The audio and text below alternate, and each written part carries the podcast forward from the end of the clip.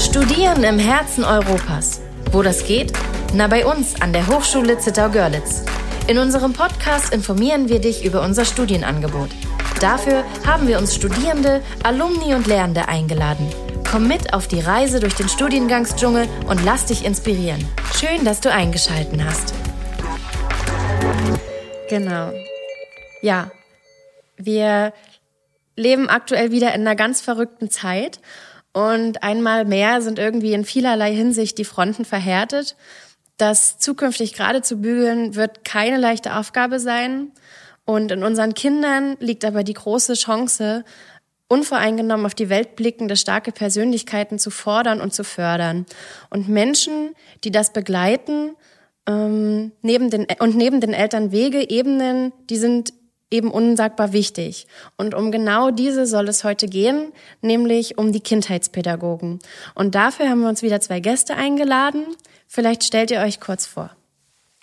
Ja, schönen Dank, dass ich hier sein darf. Mein Name ist Nicole Blaner. Ich bin Mitarbeiterin im Studiengang Kindheitspädagogik und ähm, begleite diesen Studiengang seit Anfang an. Wir haben 2008 diesen Studiengang hier an der Hochschule konzipiert und sind dann 2009 gestartet. Also jetzt schon eine ganze Zeit da mit vielen Erfahrungen und auch immer gut belegt. Also ungefähr 30 Studierende, manchmal ein bisschen mehr, manchmal ein bisschen weniger, ähm, studieren das pro Jahr bei uns und sind dann halt drei Jahre da, also sechs Semester, die wir da zusammen gemeinsam lernen. Ja, schön, dass Sie da sind. Und als Studentin haben wir heute Anna da. Genau, mein Name ist Anna Becker, ich bin 21 Jahre alt und ich studiere im dritten Semester Kindheitspädagogik. Ich ähm, habe die ersten zwei Semester voll in der Online-Lehre äh, mitgenommen und ja, seit diesem Semester wirklich mal die Hochschule von innen gesehen und wirklich auch mal dieses Hochschulleben auf dem Campus miterlebt und habe so beide Seiten einfach aufnehmen können. Ja. Wie bist du damals bei der Studienwahl vorgegangen? Wie kamst du zu dem Studium hier in der Hochschule?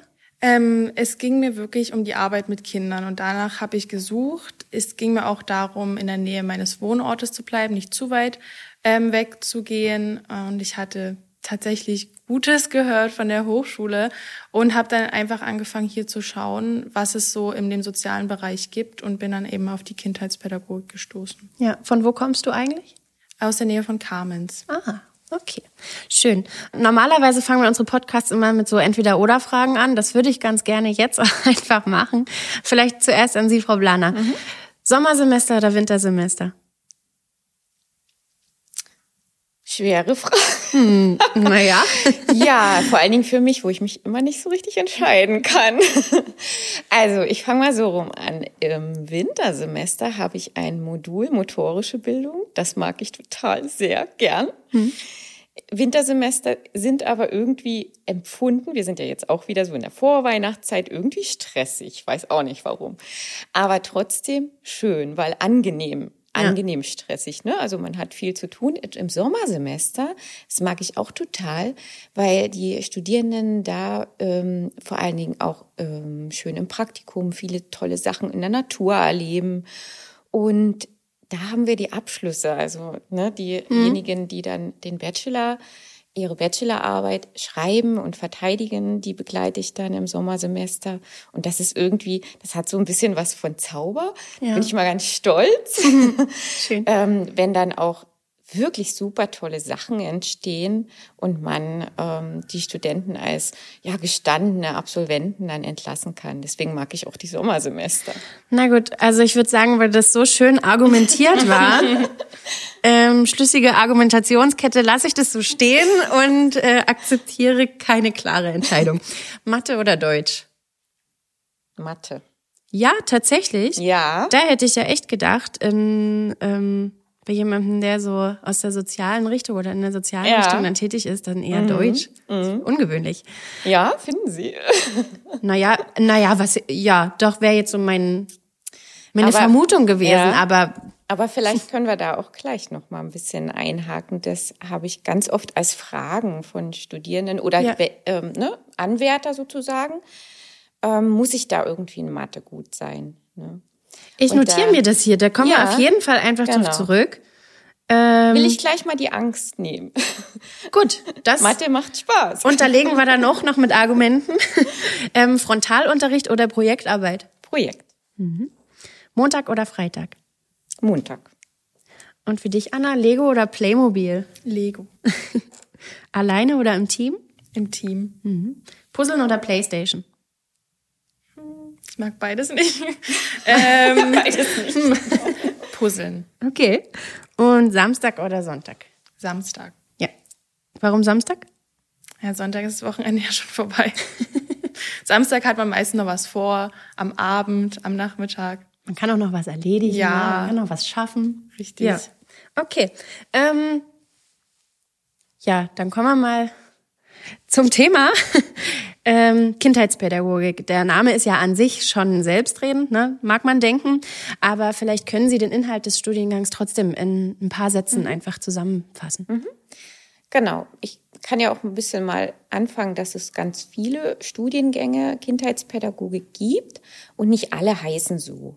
Und da kommen wir schon so ein bisschen zu dem Inhalt. Manche heißen zum Beispiel Bildung und Erziehung in der Kindheit oder frühe Kindheitspädagogik mhm. oder Elementarpädagogik. Das sind alles Studiengänge, die sich eigentlich um tatsächlich um diese Erziehung und Bildungsgestaltung mit dem Kind und den Familien ähm, beschäftigen.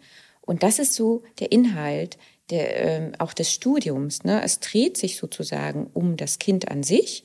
Was lernt das? Wie entwickelt sich das? Da haben wir ganz viel von Entwicklungspsychologie mit drin. Also die Psychologie ist eine große Bezugswissenschaft. Und es dreht sich aber auch um Kind und Familie in unserer Gesellschaft. Und das ist die Bezugswissenschaft der Soziologie, also gesellschaftliche Themen wie zum Beispiel Armut, Benachteiligung, die schauen wir uns auch genauer an. Und so wie das im Name der Kindheitspädagogik drinsteckt, die Pädagogik, die dritte Bezugswissenschaft, das sind dann die Methoden. Ne? Wie mache ich das tatsächlich? Welche ähm, Fähigkeiten brauche ich als Pädagogin und Pädagogen in bestimmten Einrichtungen? mit bestimmten Zielen. Und genau das lernt man hier. Also eigentlich auch ganz praktisch. Ja, ähm, muss man denn für den Studiengang schon bestimmte Kompetenzen oder Eigenschaften vorab mitbringen? Das ist eine, ja, das ist eine Frage, die noch erforscht wird. Mhm. Ähm, das geht in sehr, sehr viele Richtungen. Ähm, viele spüren innerlich so eine Emotionalität, ne? Also die können gut mit Kindern. Hm. Wenn man das spürt, dann finde ich das eine super, super Voraussetzung. Wenn man das jetzt nicht so spürt, aber trotzdem diesen Bereich ganz interessant findet, äh, ist das nichts Schlechtes, ja. sondern dieses Aufgeweckte und Forschende, ich möchte was lernen, das ist mir viel, viel lieber, das ist eine, eine, eine Voraussetzung für ein Studium, ne, so selbst was Neues zu erfahren, sich auszuprobieren.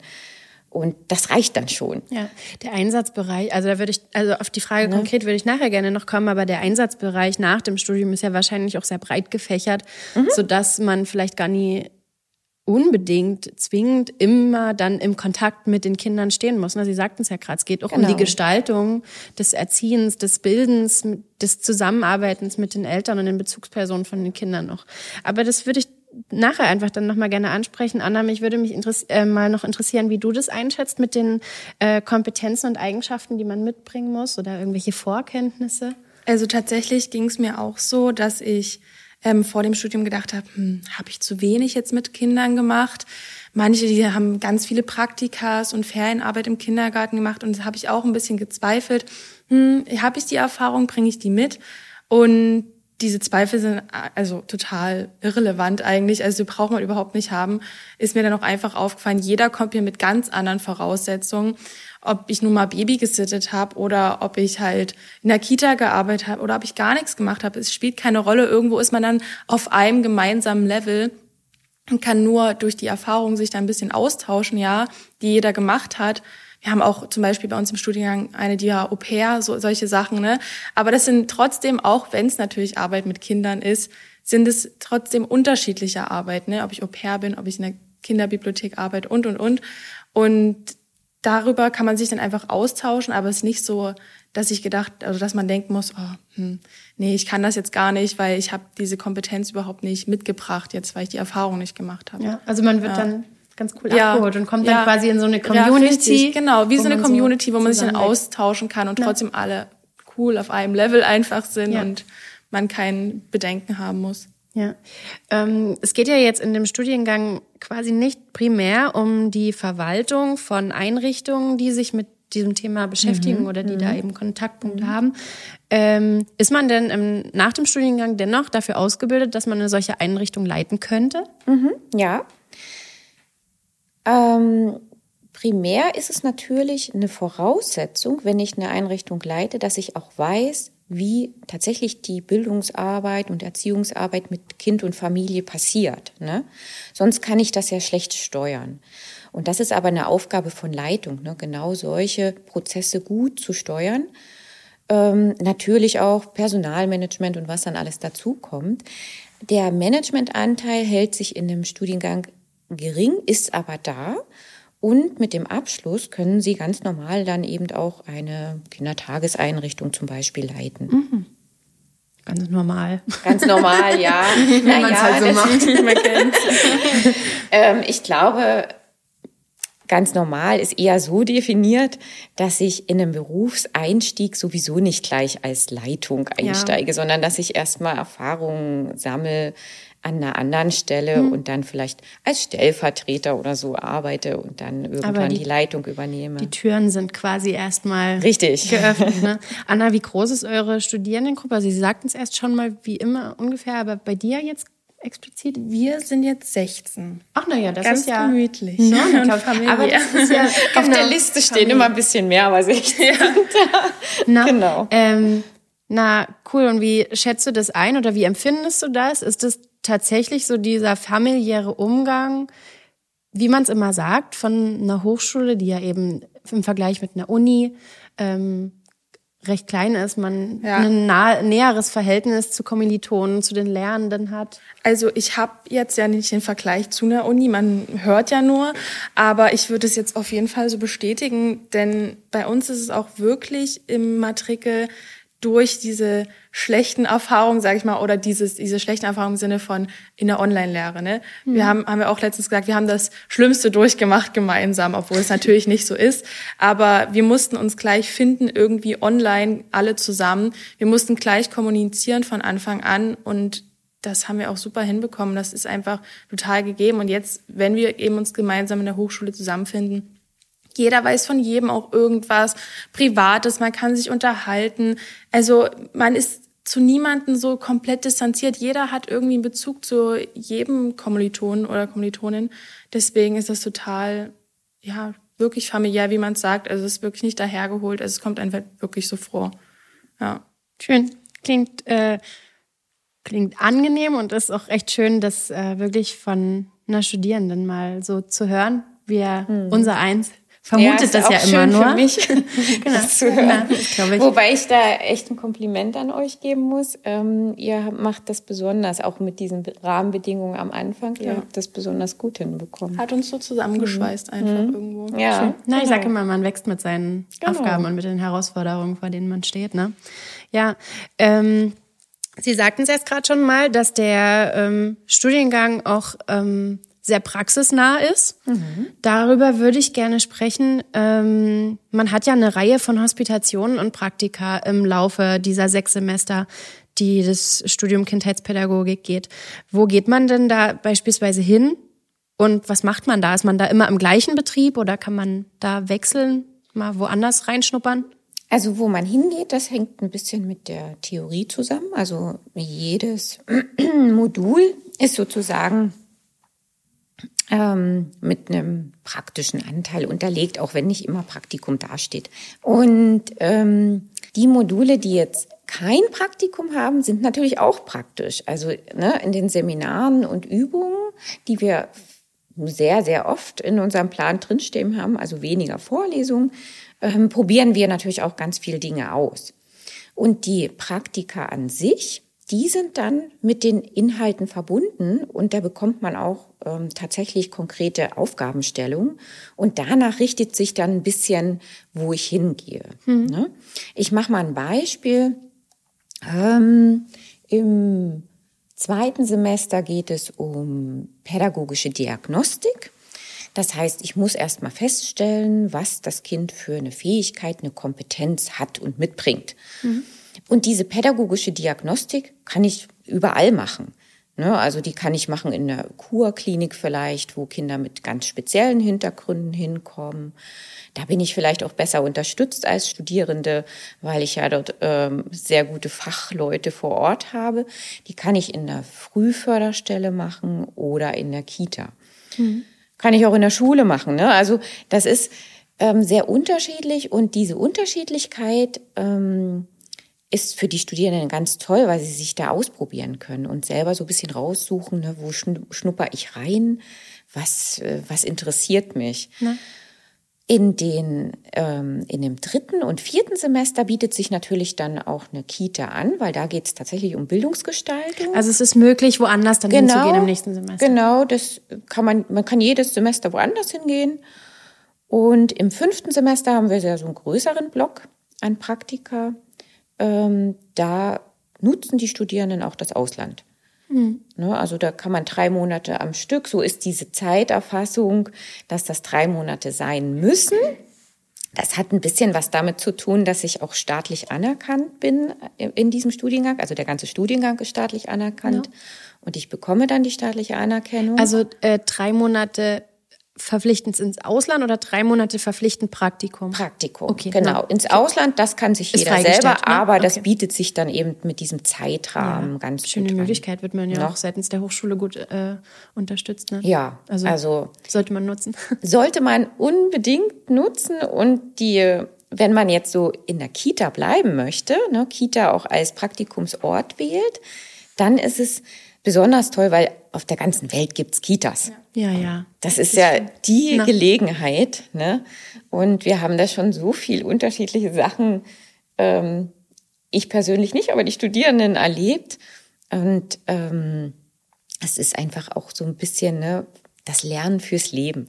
Klar lernt man dort nicht nur Fachliches, nee. sondern eben auch, ne, wie, wie ist die Kultur da? No. Ähm, wie leben die? Eine Studentin hat zum Beispiel auch bei Eltern von einem Kind im Kindergarten gewohnt, hm. ne, dann so die Wohnsituation. Andere haben sich ein Ferienhäuschen gemietet und also ganz unterschiedlich. Und die kamen eigentlich alle immer mit sehr ähm, tollen Erfahrungen zurück und sind irgendwie daran gewachsen. Ja. Ich kann mir vorstellen, dass gerade das auch in äh, ein Studiengang ist, bei dem man wirklich fürs Leben lernt, ne? Weil wenn man ja. vielleicht vom Abi kommt oder was auch immer man gerade gemacht hat, ich denke mal, der Großteil von euch wird noch keine Kinder haben, aber ja vielleicht irgendwann mal bekommen, ne? Und dann bist du natürlich erstmal allererste Sahne fürs Elternwerden ähm, ausgebildet. Ja, wobei ich sagen muss. Hm. genau, genau, genau. Ich sag dann immer zu Hause meinen Kindern so, jetzt bin ich nicht auf Arbeit. ähm, Anna, wie ist es bei dir ähm, im privaten Bereich? Kannst du sagen, oder hättest du vorher schon gesagt, du kannst besonders gut mit Kindern und hast du vielleicht im privaten Bereich gemerkt, dass du jetzt, wo du das studierst, mit einem anderen Auge und vielleicht auch Ohr auf Kinder zugehen kannst? Also tatsächlich habe ich immer gesagt, nee, ich, mir macht die Arbeit mit Kindern Spaß, aber ich will das eigentlich gar nicht machen. Ich habe auch in, in Wirtschaftsabi gemacht und mhm. habe so ganz groß gedacht irgendwo ähm, und habe aber viel in der Flüchtlingsarbeit gemacht, so schon mit 15, 16 und da hat es angefangen mit der Kinderbetreuung, ging dann auch weiter. Ich hatte dann so eine Bildungspatenschaft mit dem Kind, dann habe ich in der Kinderbibliothek gearbeitet und da war dann in der Kinderbibliothek, dass ich gesagt habe, nee, ich kann nichts anderes machen, mir macht das einfach viel zu viel Spaß. Ich muss danach gucken, auch wenn ich mich irgendwie davor gesträubt habe, nee, das, das ist es einfach irgendwo. Und ja, ich merke das jetzt schon total im dritten Semester, aber es ist ganz schlimm eigentlich schon geworden im privaten Bereich. Ich versuche alles irgendwie ne, zu beurteilen. Ich sage auch immer, wenn ich unterwegs bin, äh, zu meinem Freund, ach ja, da ist das und das Kind, das spricht so und ich habe übelst damit angefangen. Ähm, aber es macht total Spaß und ich komme wirklich, wenn ich heimkomme, Freitagnachmittag, meine Mutti ist Lehrerin, gibt's erstmal einen ganz großen Austausch immer darüber. Das habe ich gelernt die Woche und wir unterhalten uns dann total darüber und ja, man kriegt, man kommt direkt rein irgendwie und fühlt das und lebt das dann einfach ja. auch direkt. Das klingt ganz toll für mich. Also, dass du so angekommen ja. bist und dich genau da so wohlfühlst und dass das zu sein scheint, was du machen möchtest. Du hattest gerade dein Wirtschaftsabi angesprochen. Und das nehme ich jetzt mal zum Anlass, nochmal auf den Punkt mit der Mathematik zurückzukommen. Mhm. ähm, genau, vielleicht können Sie das nochmal ausführen, ob man denn, weil Mathe spielt eine Rolle auch wohl mhm. in dem Studiengang, ne? Und zwar spielt ja für das Kind tatsächlich eine Rolle. Und ähm, das ist so dieser ganz große Bereich naturwissenschaftliche Bildung. Wir haben ja ganz unterschiedliche Bildungsbereiche, aber naturwissenschaftliche, ähm, da zählt halt auch Mathematik mit rein. Ähm, das spielt eine Rolle in der kognitiven, also in der geistigen Entwicklung des Kindes. Und da passiert einfach im Entwicklungsverlauf vor der Schule ganz viel. Und das ist nochmal wichtig auch ähm, zu wirklich bedeutsam, dass vor der Schule Bildung so wichtig ist. Und das hat man auch in Deutschland relativ spät, aber man hat es zumindest so festgestellt und will ja damit auch ähm, jetzt gerade den großen Kita-Bereich qualitativ wirklich besser aufstellen. Und Mathe spielt da insofern eine Rolle, äh, dass ich mir angucke, wie Kinder beispielsweise Mengen erfassen, wie sie zählen lernen. Und da gibt es ganz tolle neue ähm, Forschungen. Ich habe mal eine Weiterbildung gemacht, da waren auch Grundschullehrer drin, die haben gesagt, das wussten wir noch gar nicht. Nee, das ist auch ganz frisch. Also das ist so toll, auch in der Wissenschaft da ein bisschen unterwegs zu sein und zu gucken, was haben da andere erforscht und warum ist das, warum klappt das gerade bei den Kindern? Was muss das wissen? Muss das im, im, in der Vorschule schon rückwärts zählen können oder hm. sowas? Ne? Müssen die das? Ja, das ist zum Beispiel Ach, eine Fähigkeit. Ich habe gestern so ein die, Zahlenspiel mit meinen Kindern genau. gespielt und war wirklich, ist nachdem dann nach einer halben Stunde immer wieder nach der sechs die vier folgt. genau. bin ich fast an die Decke ja, gegangen. Genau, das ist die stabile Reihenfolge, nennt man hm. das. Naja, bei uns ist die noch nie so stabil. Auch noch, genau, die ist noch nicht so stabil. Und das ist so toll, diese Verbindung von aktuellen Forschungsergebnissen mhm. und das dann umzusetzen. Und zwar nicht so umzusetzen wie in der Schule, du musst jetzt das und das rechnen, sondern ja. ganz vielfältig in Spielen, im Alltag. Ne? Da gibt es so viel eben Methoden, ja. die unsere Studierenden dann lernen. Und ähm, das ist, ist wirklich schön, sich dann mit Mathematik grundlegend zu beschäftigen. Ja. Weniger, dass ich jetzt ja, okay, statistische Dinge berechne, ist vielleicht auch ein Anteil, aber ein sehr geringer. Ja. Anna, du hast jetzt gerade so leicht genickt. Mhm. Ähm, kannst du da mal noch was dazu sagen? Also tatsächlich ist das ein sehr ähm, persönliches Thema auch für mich, weil ich selber Dyskalkulie habe, also Mathe-Schwäche mhm. und das auch wirklich halt diagnostiziert wurde. Ich auch wirklich in meiner Kindheit so viel bei der Nachhilfe immer saß und wirklich mit allem Würgen und irgendwie durch die, das Mathe-Abi gekommen bin. Ich habe es halt geschafft, ne? aber da kam auch die Unterstützung von anderen Seiten und da hat nicht jeder die Möglichkeit dazu. Und das ist so ein Punkt, es haben immer alle gesagt, es ist hausgemacht. So, Es war einfach nicht so ein relevantes Thema bei uns im Kindergarten und damit war es schon erledigt. Mir hat Mathe nie Spaß gemacht. Ich hatte immer ein Problem damit und das merke ich bis heute. Ich bezahle nie mit Kleingeld, weil ich nicht so schnell das zusammenzählen kann, mir das mhm. total schwer fällt. Und, und, und. Und solche, ich kann bis heute tatsächlich die Uhr nicht lesen. Man muss sich drauf starren. Minutenlang, um das ja, zu verstehen. Mit, mit, ich kann auch nur Digitaluhren ja. lesen. Also und solche analoge Sachen halt. Uhren, ja. ganz gruselig. Ganz krass solche Sachen. und das ist mir jetzt auch halt nochmal, also das wird einem dann so bewusst im Studiengang, na. wie wichtig das ist. Aber, na, und ich kann mir aber vorstellen, dass es irgendwie auch ein schönes Gefühl ist, dass man sich genau damit beschäftigen genau. kann, dass man das und super das nachvollziehen kann, kann wie ja. wichtig das ist und dass da vielleicht nochmal mit einem ganz anderen Auge ja. sieht. Ja. Das ist echt ja. cool. Ja, und wie wichtig auch so die individuellen Kinder sind. Also nicht nur pauschal, ne, das Kind muss in dem Alter das und ja, das ja, bringen, das klar. Gibt es da auch sicherlich ne, mhm. ähm, bestimmte Vorgaben, aber aber das äh, ist, glaube ich, auch nochmal wichtig. Ne? Das eine kann eben das besser, das andere das. Aber wenn ich weiß, und das wissen wir aus der Wissenschaft, dass das so wichtig ist fürs ganze Leben, ne, was Anna jetzt gerade sagte, sie leidet ja heute eigentlich noch drunter. Mhm. Ähm, dann muss dieser vorschulische Bereich wirklich auch viel mehr an Bedeutung gewinnen. Und das ist jetzt meine Meinung, da können andere an, andere Ansicht sein, aber das schaffe ich nur mit sehr gut ausgebildeten Pädagogen. Ja. Das schafft man eben nicht äh, mit einer Fachschulausbildung. Ja. Okay. Da, das spreche ich dann gleich nochmal an. Ich würde ganz gerne nochmal beim Modulhandbuch bleiben. Da sind mir nämlich so ein paar Module aufgefallen, wo ich gerne mal noch mehr wüsste, was da dahinter steckt. Zum Beispiel heterogene Kinderwelten. Mhm. Genau, das passt gerade zu dem, was ich sagte mit dieser individuellen ähm, Blick, mit dem individuellen Blick auf die Familie und auf das Kind.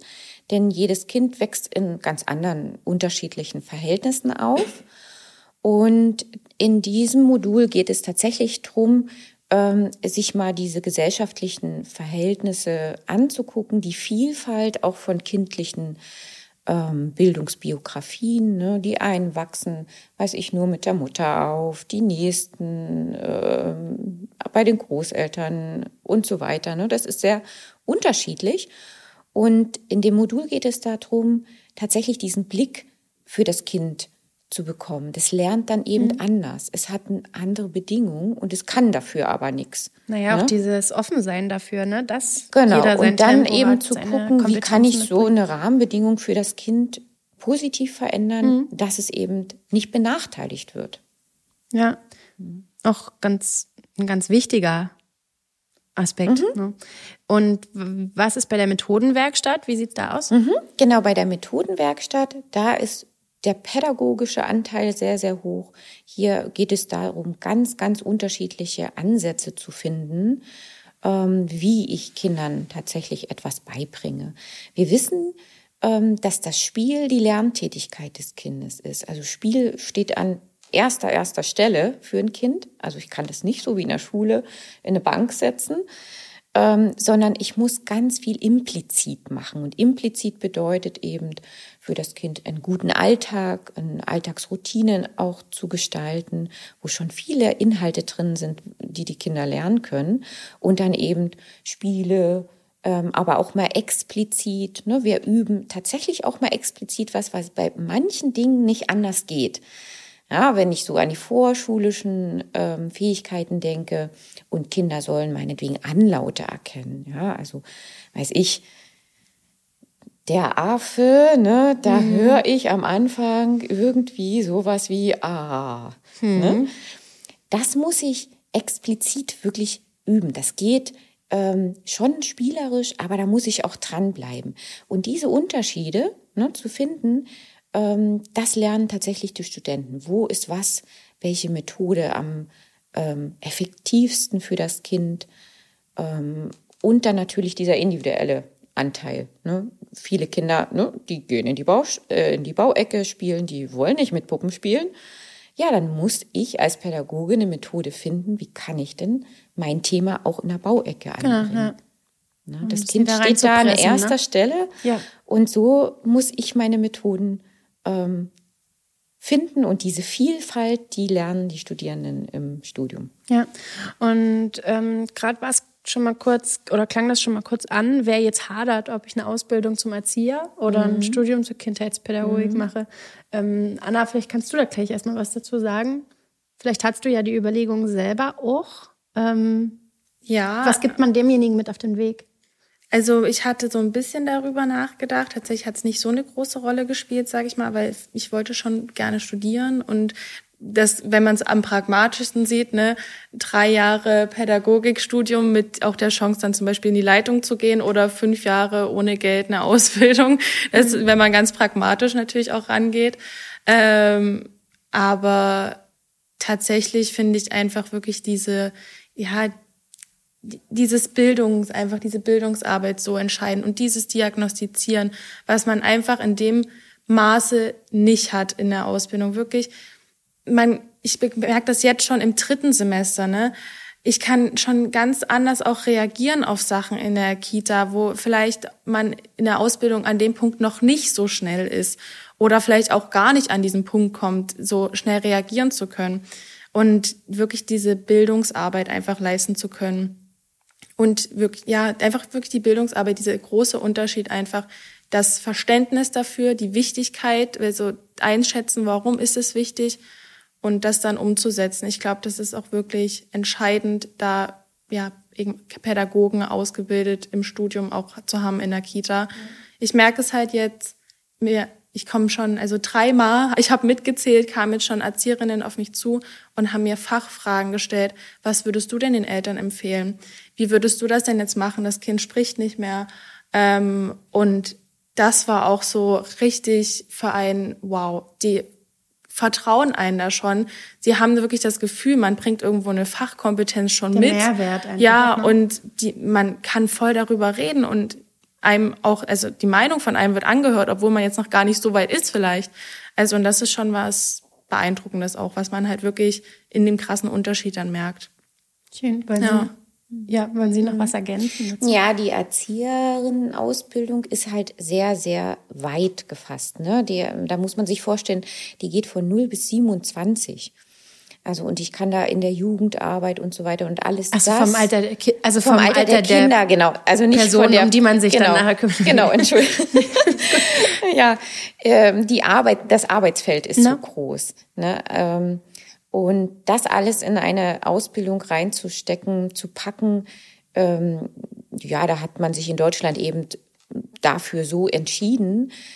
Und die ja, die Studienangebote zur Kindheitspädagogik sind dann eben viel tiefer. Ne? Weil Also wir haben jetzt so dieses Alter 0 bis 12, ne? weil Hort, der Hortbereich mit drin ist. Der geht normalerweise bis 10, aber an den Förderschulen sind die Kinder teilweise ein bisschen älter. Da geht der Hort bis 12.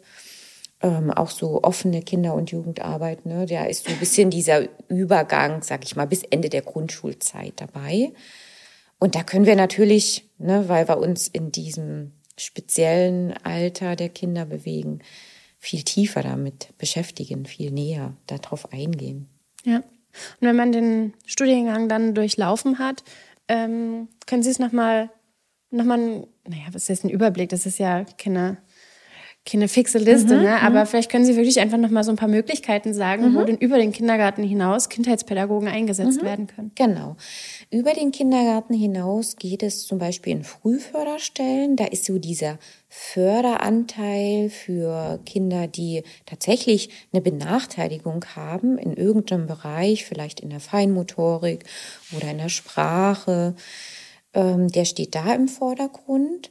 Das ist so naja, so eine Vernetzung oder eine Überschneidung teilweise mit dem heilpädagogischen Spektrum. Ähm, dann geht es natürlich in dem ganz großen Bereich der offenen Kinder- und Jugendarbeit, also alles, was Kinderkulturcafés gibt, ähm, offene Kindertreffs, Kinder- und Familienarbeit, Familienberatungsstellen. Ähm, in Görlitz gibt es zum Beispiel, da ist Görlitz eigentlich als familienfreundliche Stadt ähm, sehr weit, muss ich sagen, einen ähm, Familie, Familienbildungskoordinator haben die. Ne? Also die schreiben Familienbildung nochmal ganz anders. Äh, da geht es wirklich darum, auch ein bisschen Vernetzungsarbeit zu machen, Ko Kooperationsangebote oder Elternweiterbildung, Elternwerkstätten. Also das ist ein großes Thema. Und dann haben wir aber noch den ganzen Bereich Hort, Schule. Viele Grundschulen haben jetzt schon so ein offenes Konzept, wo sich der Hort eigentlich nicht mehr separat ähm, abspaltet, sondern ja den ganzen Tag mit vor Ort ist, ne? mit Lernbegleitung macht und ähm, aber am Nachmittag auch der Lehrer mit ne, mit Lerninhalten kommt, also wo die Grundschulzeit gemeinsam gestaltet wird und das ähm, da steigen auch viele Studierende ein. Ja. Anna, hast du schon einen Plan, wie es nachher weitergehen soll? Also bist ja jetzt, hast ja erst selber gesagt, goldene Mitte, jetzt gerade drittes Semester, ne? Aber Ähm, als ich angefangen habe, wollte ich mich immer eher Richtung Jugendamt und auch sowas orientieren. Aber seit ich jetzt mein zweites Praktikum ja auch in der Kita mache, bin ich Feuer und Flamme für Kita. Ich finde, dort kann man einfach am meisten halt auch, also nicht am meisten, aber dort, ich, es macht einfach Spaß. da kann ich gar nicht weiter zu sagen. Also es hat mich total gecatcht, einfach in der Kita zu arbeiten. Und ich finde, es macht viel Spaß und es wird von außen auch noch viel unterschätzt. Und ich glaube, dass auch sowas, wenn ich dann, also wenn man dann selber dort einsteigen kann, kann man das auch noch mal ganz anders übermitteln, wie wichtig ist Kita. Es ist nicht nur, ich bringe mein Kind hin, weil es betreut werden muss und morgen bringe ich es mal nicht, weil ich bin ja zu Hause, mhm. sondern es ist nicht irgendwie so ein Dienstleister. Es ist wirklich einfach ganz, ganz, ganz, ganz viel mehr Bildung, Erziehung, Unterstützung der Erziehung der Eltern. Ne? Und solche Sachen spielen so eine große Rolle. Deswegen orientiere ich schon eher auf die Kita gerade. Ja. ja, wir könnten vielleicht da noch, das habe ich vergessen, weil Anna das Jugendamt ansprach.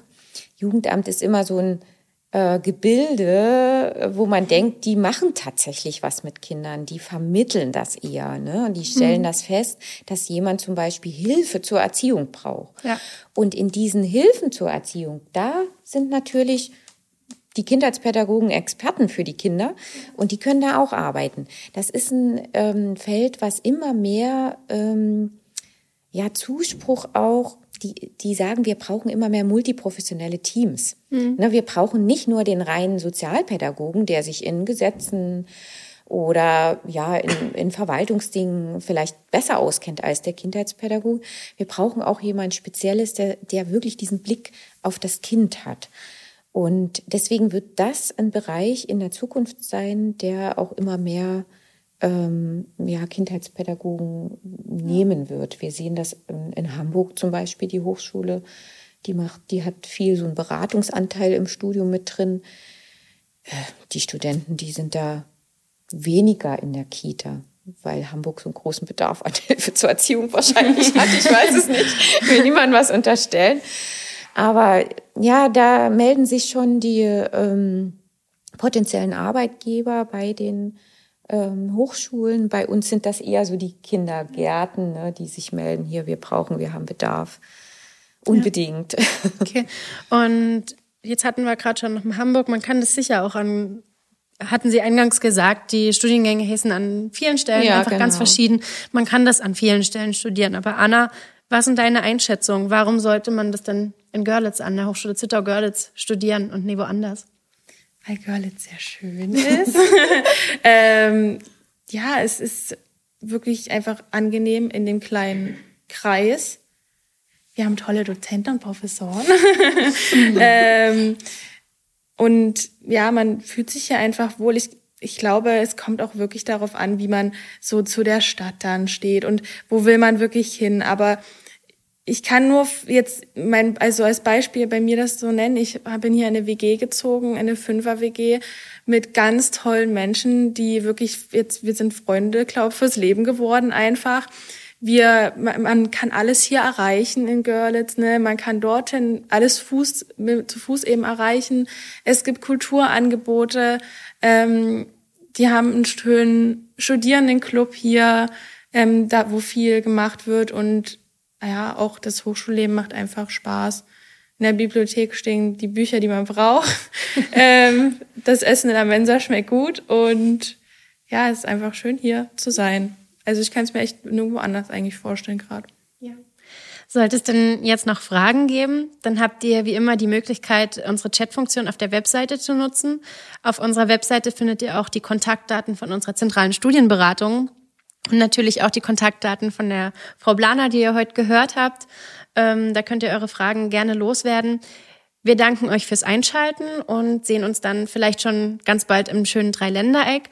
Und bei Ihnen beiden möchte ich mich wirklich auch nochmal bedanken und Anna vor allem dir ein ganz großes Kompliment machen. Ich finde, es ist ganz, ganz toll, jemanden zu erleben, der da so dafür brennt, genau das Richtige gefunden zu haben scheint und da wirklich, glaube ich, auch, was ich eingangs sagte, diese Chance zu sehen und wahrscheinlich auch nutzen wird. Ja. ja. Danke auch an Danke. der Stelle von uns. Ja.